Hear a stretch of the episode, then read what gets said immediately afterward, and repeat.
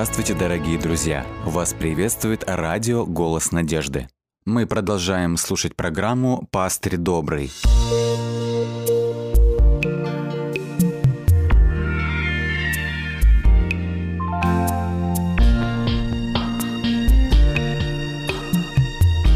Программа «Пастырь добрый».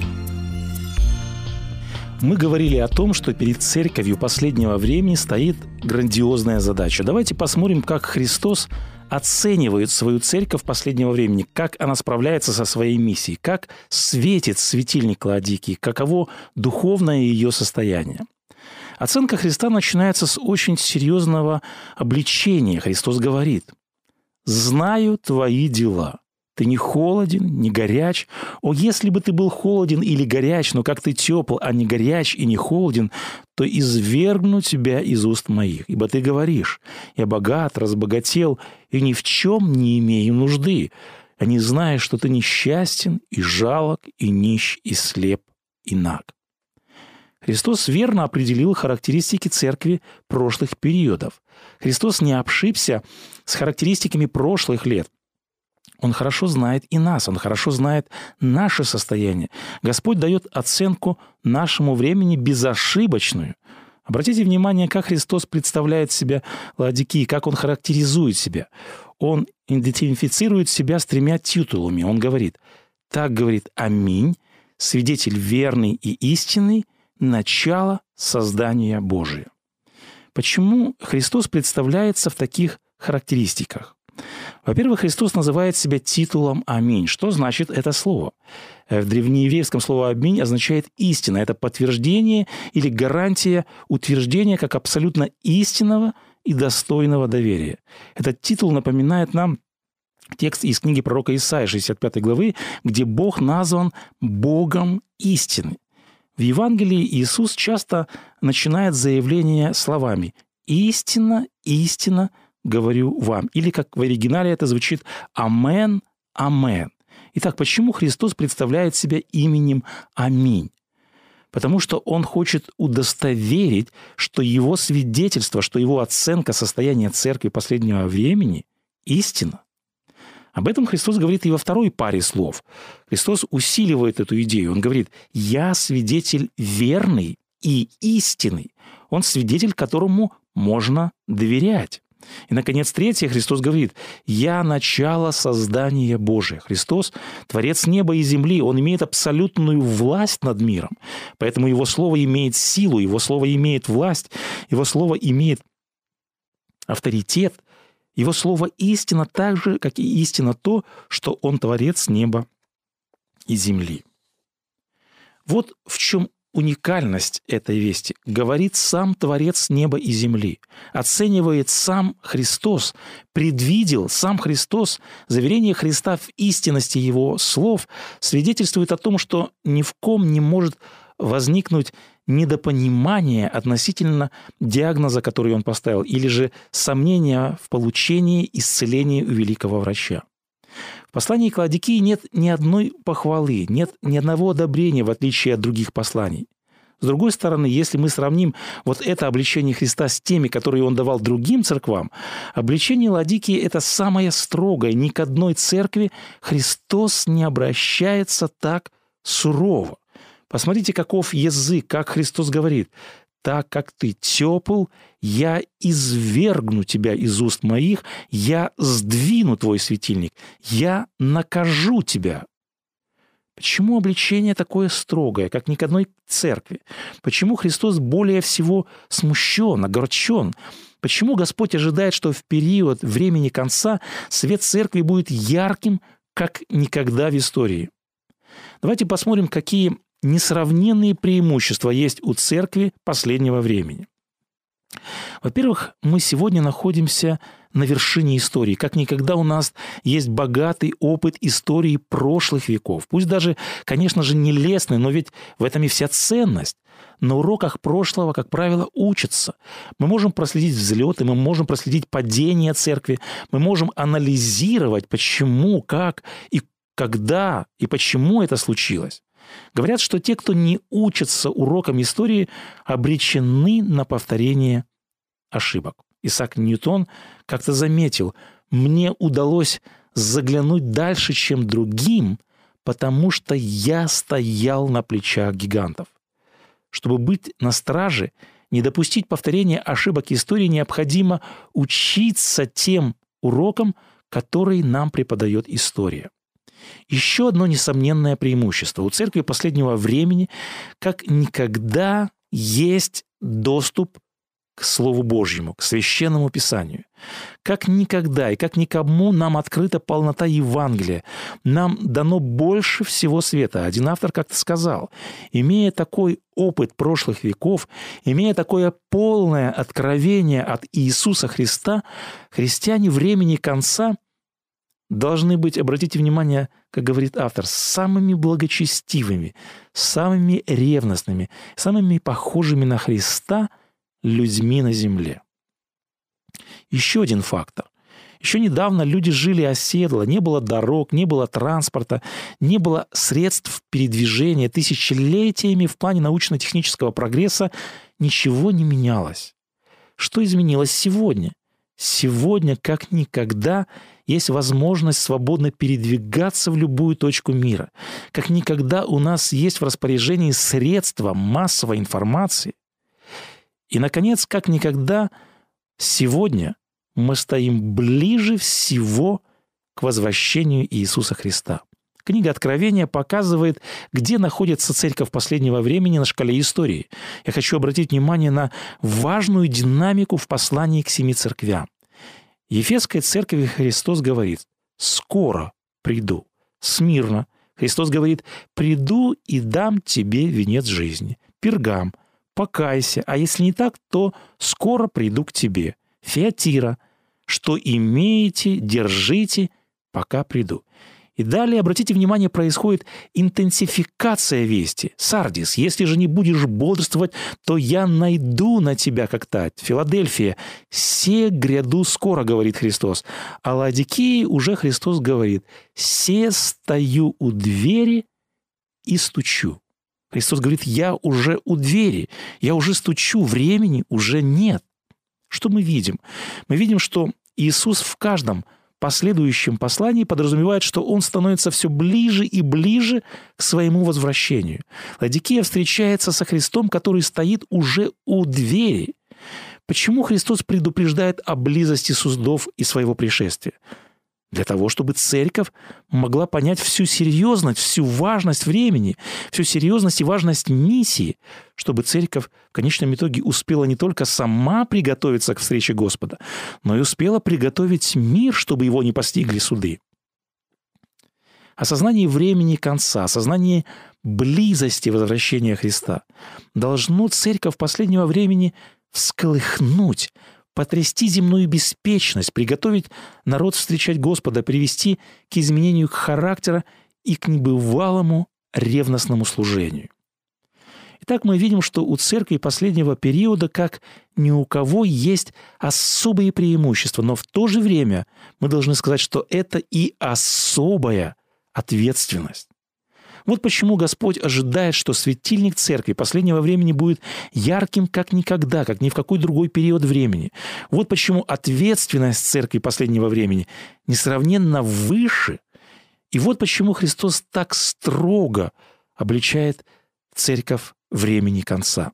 Столь суровое обличение Христа связано с невероятно ответственной миссией, которая стоит перед церковью последнего времени.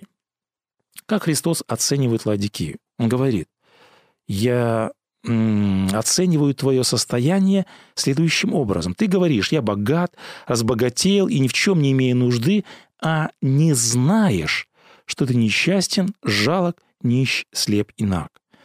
Мы неоднократно возможно, читали послание это, и я думаю, мы как-то свыклись уже с этим текстом, с этими образами. Они, может быть, уже не особенно нас будоражат, не особенно будоражат наше сознание. А с другой стороны, можно сказать, может быть, не все так плохо, все-таки у нас немало, если можно так сказать, и заслуг, достоинств. На это следует сказать, что духовная нищета, духовный самообман, тот факт, что Ладикия не видит своего истинного положения, это, как мы говорили выше, оценка никого другого, как самого Христа. Он называет себя свидетелем верным, свидетелем истинным. Почему мы порой не всегда объективно себя оцениваем? Мы привыкли оценивать себя, сравнивая порой себя с самим собой, с ближними. Но как мы выглядим, если сравнивать себя с Иисусом Христом, если сравнить себя с первыми апостолами? Вот еще одна характеристика истинной церкви. Это церковь, как говорит Иисус Христос, духовно богатая. Что есть духовное богатство, о котором говорит Христос? Чем вообще определяется успех нашей жизни? Чем определяется степень преуспеваемости? В светском обществе есть свой устоявшийся критерий. Это насколько я состоялся или же насколько я преуспел в финансовых вопросах. А какой критерий преуспеваемости в глазах Бога? В чем небо измеряет духовное богатство? Я хочу вновь вспомнить первых апостолов. Это были последователи Христа, которые во всем уподобились странствующему, неимущему учителю. Это была церковь, которая была такой же бедной в финансовом плане, как и их учитель, неимущий, странствующий, благовествующий. Однако в глазах неба эта церковь была духовно богатой. Она собирала сокровища не на земле, она собирала сокровища на небесах. Мы помним в книге «Деяниях апостолов» в третьей главе описано, как Петр и Иоанн шли вместе в храм помолиться. При входе в храм они видят хромого от чрева матери, и в третьей главе в пятом стихе написано «Хромой пристально смотрел на Петра и Иоанна, надеясь получить от них что-нибудь. Что на это отвечает ему Петр? Но Петр сказал, Серебра и золота нет у меня, а что имею, то и даю. Во имя Иисуса Христа Назарея встань и ходи». Христос вознесся на небеса, но Христос остался на земле в лице его последователей. Первые христиане как мы знаем, продавали свое имущество, раздавали его нуждающимся. Церковь, которой могут сказать «встань и ходи», вот такая церковь богата в глазах Бога. Церковь преуспевающая, церковь богатая – это не когда люди видят наш красивый молитвенный дом, это не когда окружающие видят, на чем мы приезжаем в этот молитвенный дом. Это когда люди видят в церкви Христа – Христа исцеляющего, Христа воскрешающего, Христа любящего. Это когда в жизни христианина люди видят Христа, обладающего властью над грехом, над болезнью, над смертью, над злыми силами. Вот это и есть критерий успеха. Вот это ни с чем не сравнимое небесное духовное богатство. Духовно богатая церковь – это церковь, которая богата духовными дарами. Это церковь, которая богата добрыми делами. Это церковь, которая собирает, стяжает не на земле, а собирает сокровища на небесах. Это церковь, которая богата любовью, жертвенностью, посвящением, служением.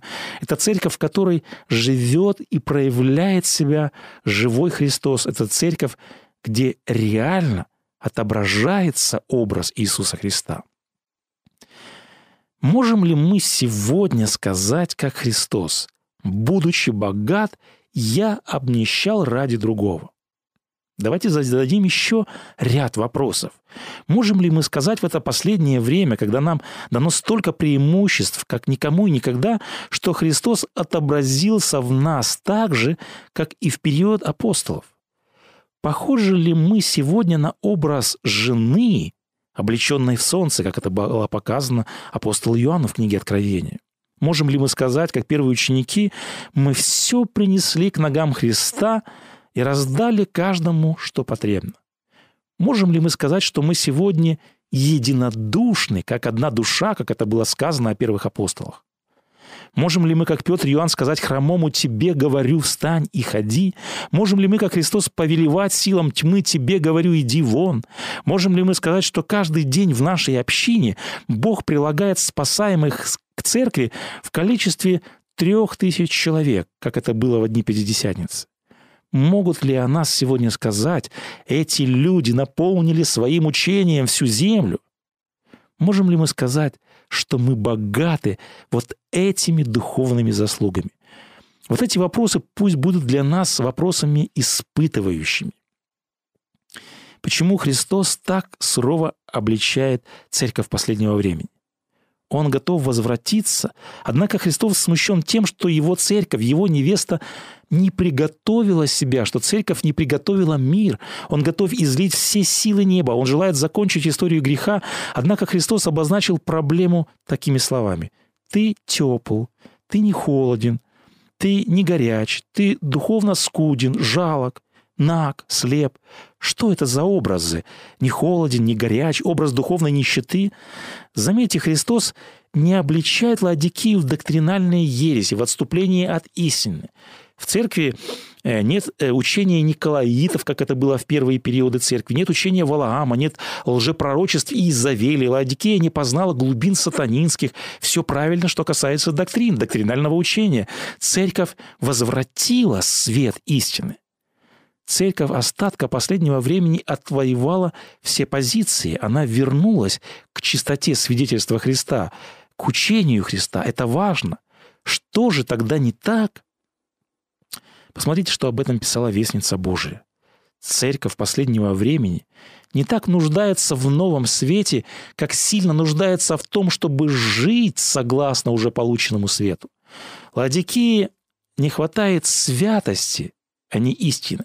Она знает теорию истины, но ей не хватает ее спасающей силы. И вот еще что сказано. Как народ мы радуемся правоте и силе истины. Исчерпывающее и ясное библейское свидетельство убеждает нас в том, что наши взгляды верны. Однако нам так не хватает библейского смирения, библейского терпения, веры, любви, самоотречения, бодрствования, жертвенного духа. Нам надо развивать у себя библейскую святость. Далее автор пишет, «Время от времени я получаю ясную картину состояния церкви, которая характеризуется ужасающим порой безразличием к нуждам мира, гибнущего из-за недостатка познания для нашего времени. О, как стонет мое сердце от того, что их нехристианское поведение навлекает поношение на Христа. Так мы видим, что правильные доктрины без Бога, без жизни, без духа, без любви, без святости, без послушания, без посвящения, без жертвенности – это – это не живая религия. В чем особая весть, которую призвана проповедовать церковь последнего времени? Христос скоро грядет. Христос во святилище, наступил час суда Его. Мы живем во время прообразного исполнения праздника Дней суда, Дней очищения. Наша жизнь сегодня исследуется, а поэтому должна произойти работа очищения. Никакая религиозная группа в современной истории не делала подобных заявлений. В религии, которая делает подобные заявления, не может быть места для двойной жизни. Что это подразумевает? Это подразумевает то, что, возвещая об этом другим, другим, мы должны так жить сами. Мы не можем верить в одно, а поступать совершенно по-другому. Посмотрите, как об этом пишет Льюис Волтон в своей книге «Альфа и Омега». Божий народ провозглашает, что живет в великий день прообразного искупления, что живет во время окончательного рассмотрения наших дел пред Богом. И дальше он говорит, и одним из величайших воображаемых несчастий было бы дать такую весть, а затем жить так, будто бы ее и не существует, или бы эта весть была неправильной. Послушайте, что автор пишет далее. Уникальным даром миру для ладики является их чувство – неотложности, неизменности великих событий, которые требуют великого приготовления.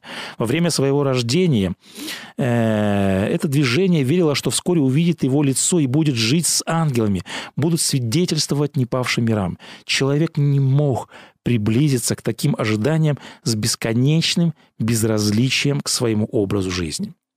Посмотрите, как осознание близости пришествия Христа, как открытые истины влияли на пионеров, верующих того времени. Вестница Божия писала, это было священное время, пример того, что в действительности представляет вера в пришествие Иисуса.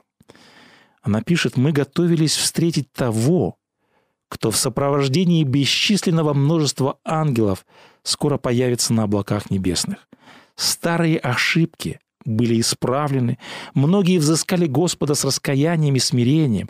Любовь, так долго прикованная к земным вещам, теперь была направлена к небесам.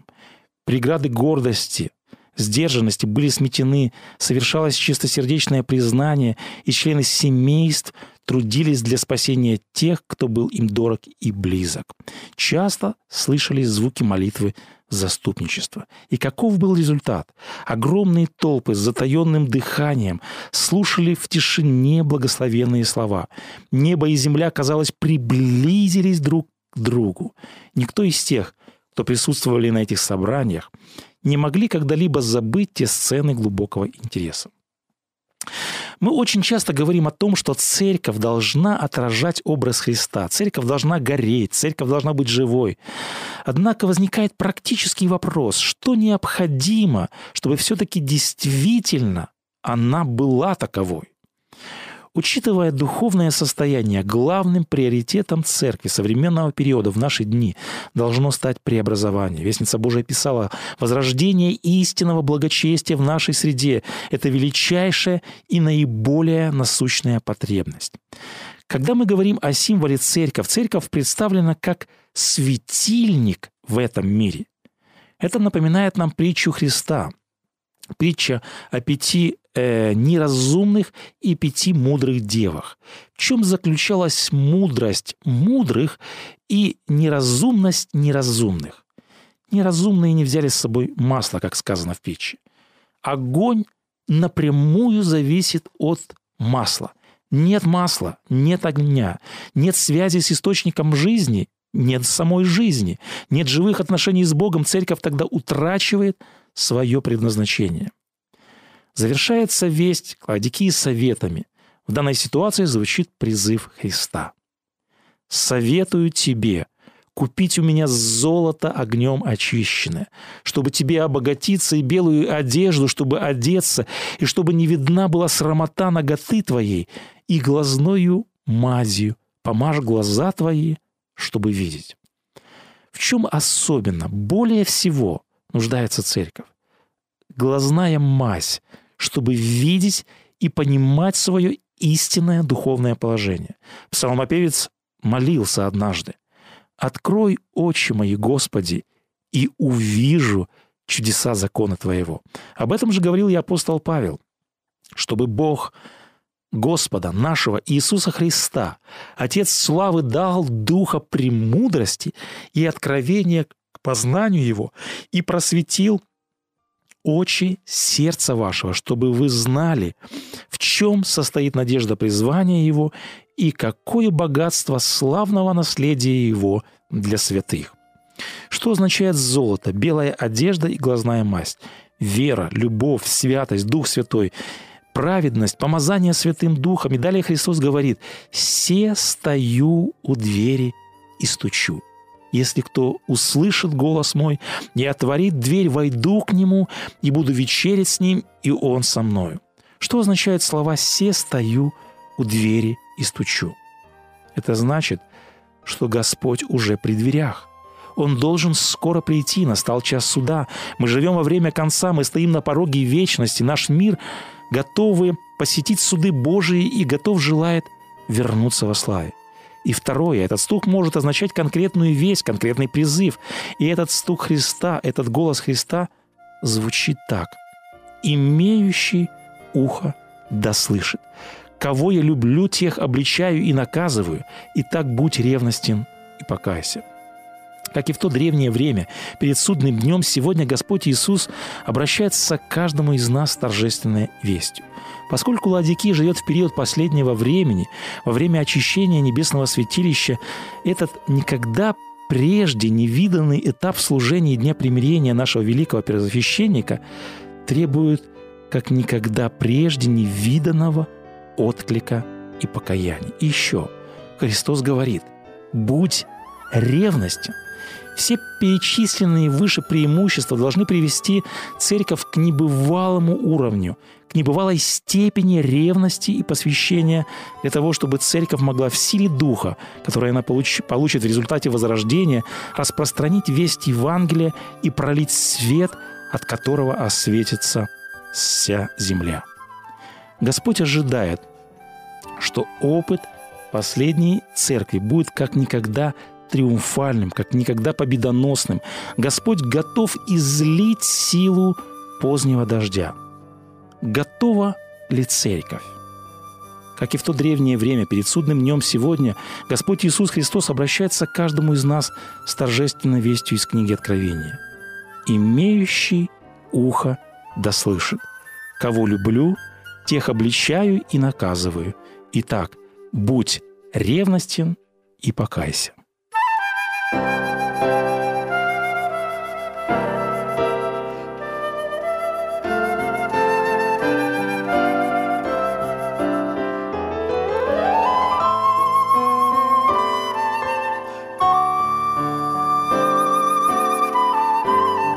Дорогие друзья, вы можете оставить свои сообщения через WhatsApp и Viber по номеру плюс 7 915 688 7601 или позвонить нам на бесплатную линию, которая работает на территории Российской Федерации. Номер 8 800 100 ровно 1844. 8 800 100 ровно 1844.